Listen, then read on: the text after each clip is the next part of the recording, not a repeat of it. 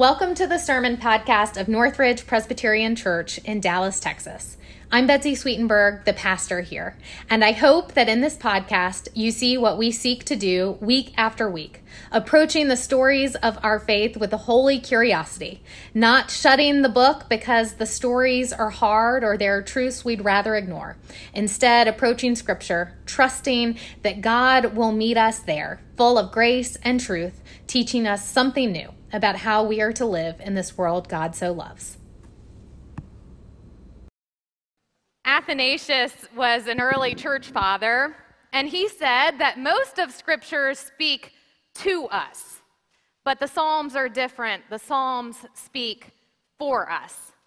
And there is perhaps no better illustration of that sentiment than Psalm 22, which we're about to read. But as we turn to scripture, I want to pray, and this is a prayer based on an old hymn, which seems especially appropriate for the 22nd Psalm. So let us pray together. Come, Holy Ghost, our souls inspire and lighten us with your celestial fire. For if you are with us, then nothing else matters. And if you are not with us, then nothing else matters. Be with us, we pray. In the name of your beloved. Amen. I'm going to read the 22nd Psalm, and i will read through verse 21 if you're following along. So listen now to what the Spirit is saying to our church this day. My God, my God, why have you forsaken me? Why are you so far from helping me, from the words of my groaning? Oh my God, I cry by day, but you do not answer, and by night, but find no rest. Yet you are holy, enthroned on the praises of Israel. In you our ancestors trusted. They trusted and you delivered them. To you they cried and were saved. In you they trusted and were not put to shame. But I am a worm and not human, scorned by others and despised by the people. All who see me mock me. They sneer at me, they shake their heads. Commit your cause to the Lord. Let him deliver. Let him rescue the one in whom he delights. Yet it was you who took me from the womb. You kept me safe on my mother's breast. On you I was cast from my birth, and since my mother bore me, you have been my God. Do not be far from me, for trouble is near, and there is no one to help. Many bulls encircle me, strong bulls of Bashan surround me. They open wide their mouths at me like a ravening and roaring lion. I am poured out like water, and all my bones are out of joint. My heart is like wax, it is melted within my breast. My mouth is dried up like a potsherd, and my tongue sticks to my jaws. You lay me in the dust of death. For dogs are all around me, a company of evildoers encircles me. They bound my hands and feet. I can count all my bones. They stare and gloat over me. They divide my clothes among themselves, and for my clothing they cast lots. But you, O Lord, do not be far away. Oh, my help, come quickly to my aid. Deliver my soul from the sword, my life from the power of the dog. Save me from the mouth of the lion. This is the word of the Lord. Thanks be to God. Why? Such a simple question, isn't it? The ability to ask that simple question is part of what sets us humans apart from other species. Chimpanzees can be curious, but they don't ask why. A chimp may notice a sound and curiously follow it, but the chimp wouldn't spend time trying to connect cause and effect. Hunting down the sound would be enough to satisfy the chimp's curiosity. A human, on the other hand, is more likely to want more information once they figure out where the sound is coming from. How is the sound being made? Can the sound be changed? Why is it so loud or so soft? Asking why is what follows a human's curiosity. And think about how quickly we learn this question. Ooh, sorry. Two year old toddlers begin asking why incessantly as they plod around trying to make sense of the world. Because even a toddler can notice that cause and effect are linked. And so they start asking. The door screeches when I shut it. Why? The dog stays close to me when I have food. Why? The rattle jingles when I shake it. Why? My sister yells when I bite her. Why? Their curiosity pushes them towards answers. Why, why, why? They demand to know. And as we grow, the curiosity remains, but our questions get more complex. Why am I good at math but bad at spelling? Why does everyone laugh at YouTube videos of people falling off their bikes? Why doesn't a flower as beautiful as a calla lily have a scent? Why does Jim seem to get all the best jobs? Why are there wars? Why do some parents have to endure the agony of burying a child? Why do people get cancer? Why can't we do something to keep our children safe at school? Why is our nation so divided? Why is there so much suffering in our world? Why? Why? Why? It's the most human question. And for people of faith, it is the question that eventually gets pointed toward God. Why did this happen?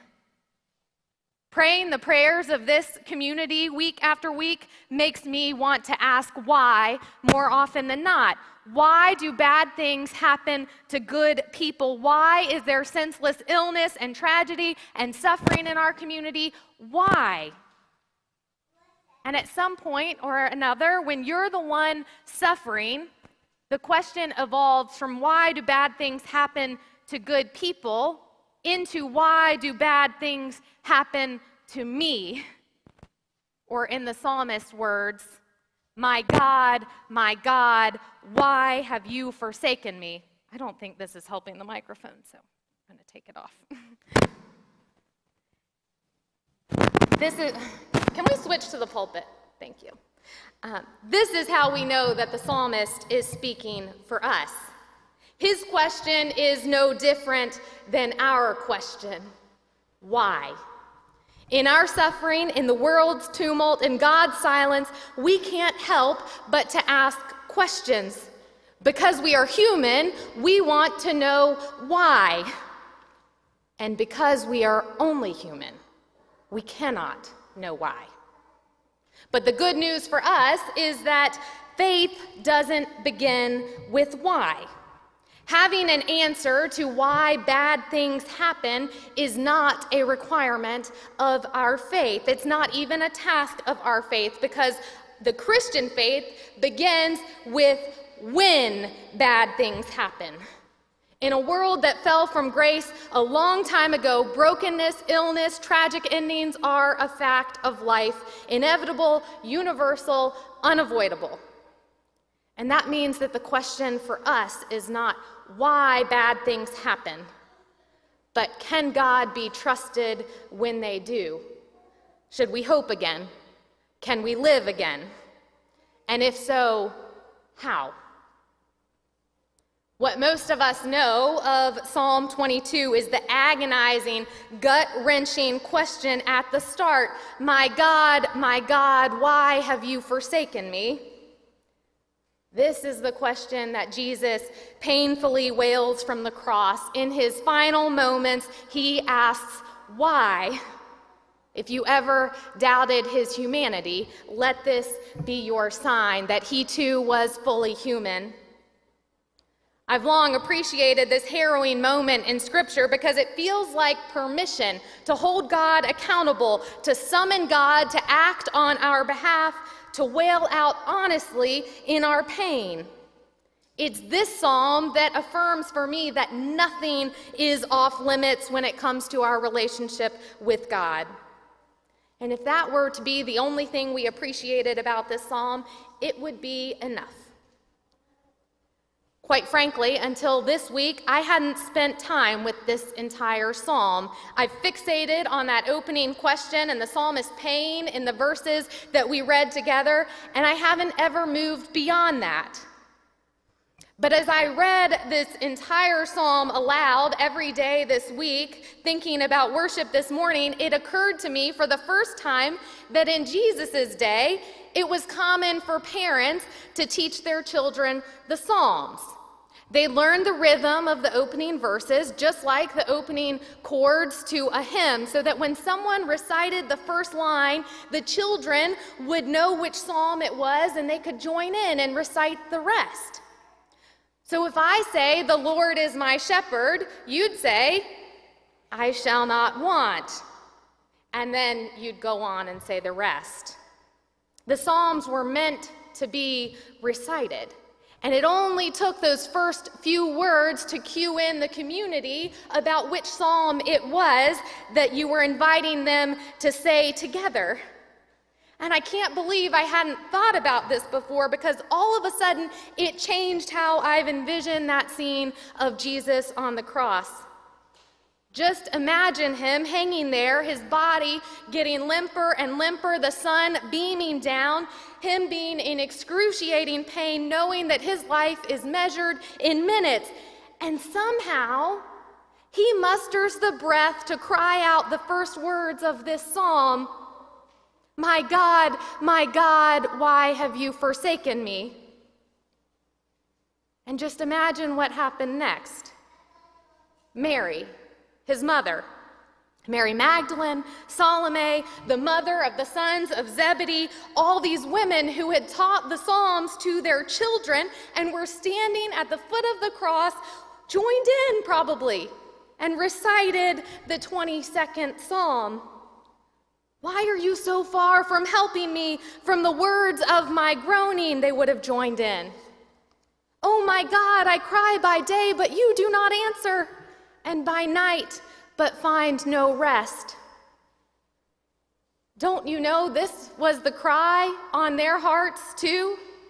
A mother watching a child breathe her last?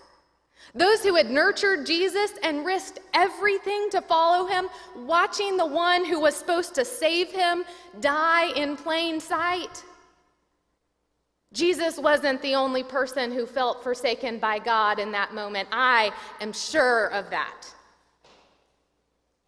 Just imagine that they did what would have been customary and recited the entire psalm. The psalm begins with why, that human question why do bad things happen?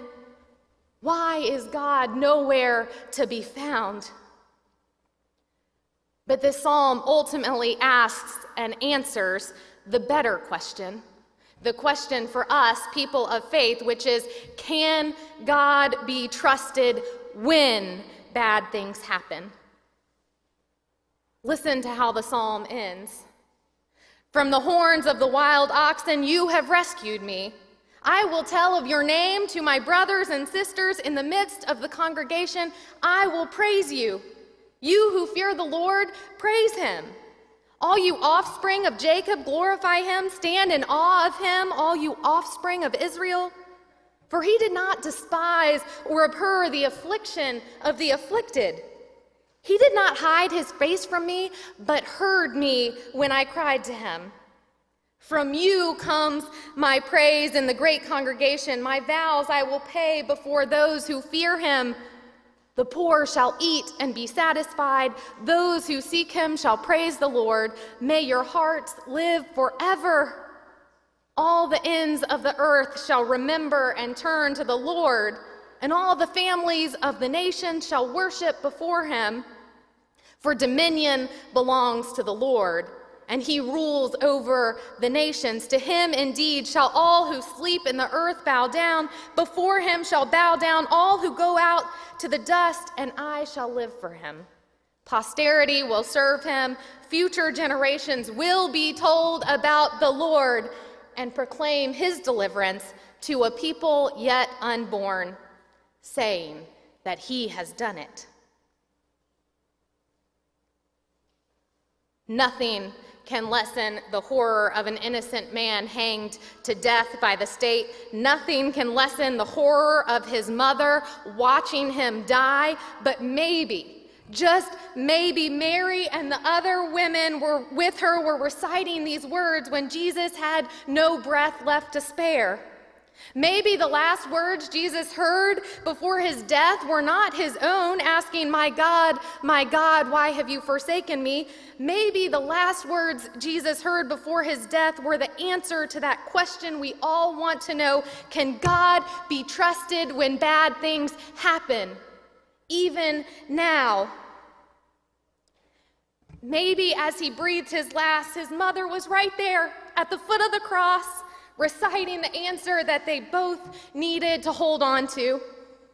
Maybe she was right there saying, From the horns of the wild oxen, you have rescued me. For he did not despise or abhor the affliction of the afflicted. He did not hide his face from me, but heard me when I cried to him. Future generations will be told about the Lord and proclaim his deliverance to a people yet unborn. Can God be trusted when bad things happen? Isn't that what Jesus really needed to know as he hung on the cross? Isn't that what Mary really needed to know as she watched her son die? Isn't that what we really need to know when we see our children suffer? Isn't that what we need to know when wars and tragedies strike? Isn't that what we need to know when a diagnosis comes out of the blue? Isn't that what we need to know when depression and anxiety and grief constrict our hearts? Isn't that what we need to know when we bury those we love the most in this world? Can God be trusted even now? He did not hide his face from me, but heard when I cried to him. Future generations will be told about the Lord and proclaim his deliverance to a people yet unborn. God can be trusted, the psalmist tells us. God has delivered us before, and surely he will do it again. As Jesus breathed his last, as Mary endured the most unimaginable grief a parent could face, the answer to the only question worth asking in our suffering came to them both.